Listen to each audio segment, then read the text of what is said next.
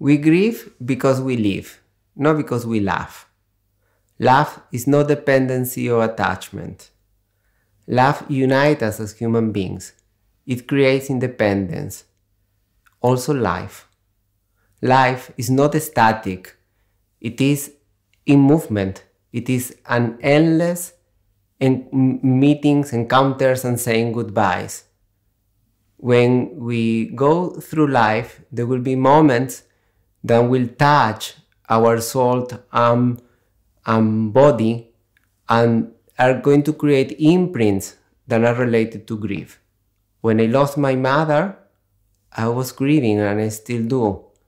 I also grieved when I have to go from my homeland at the age of 13.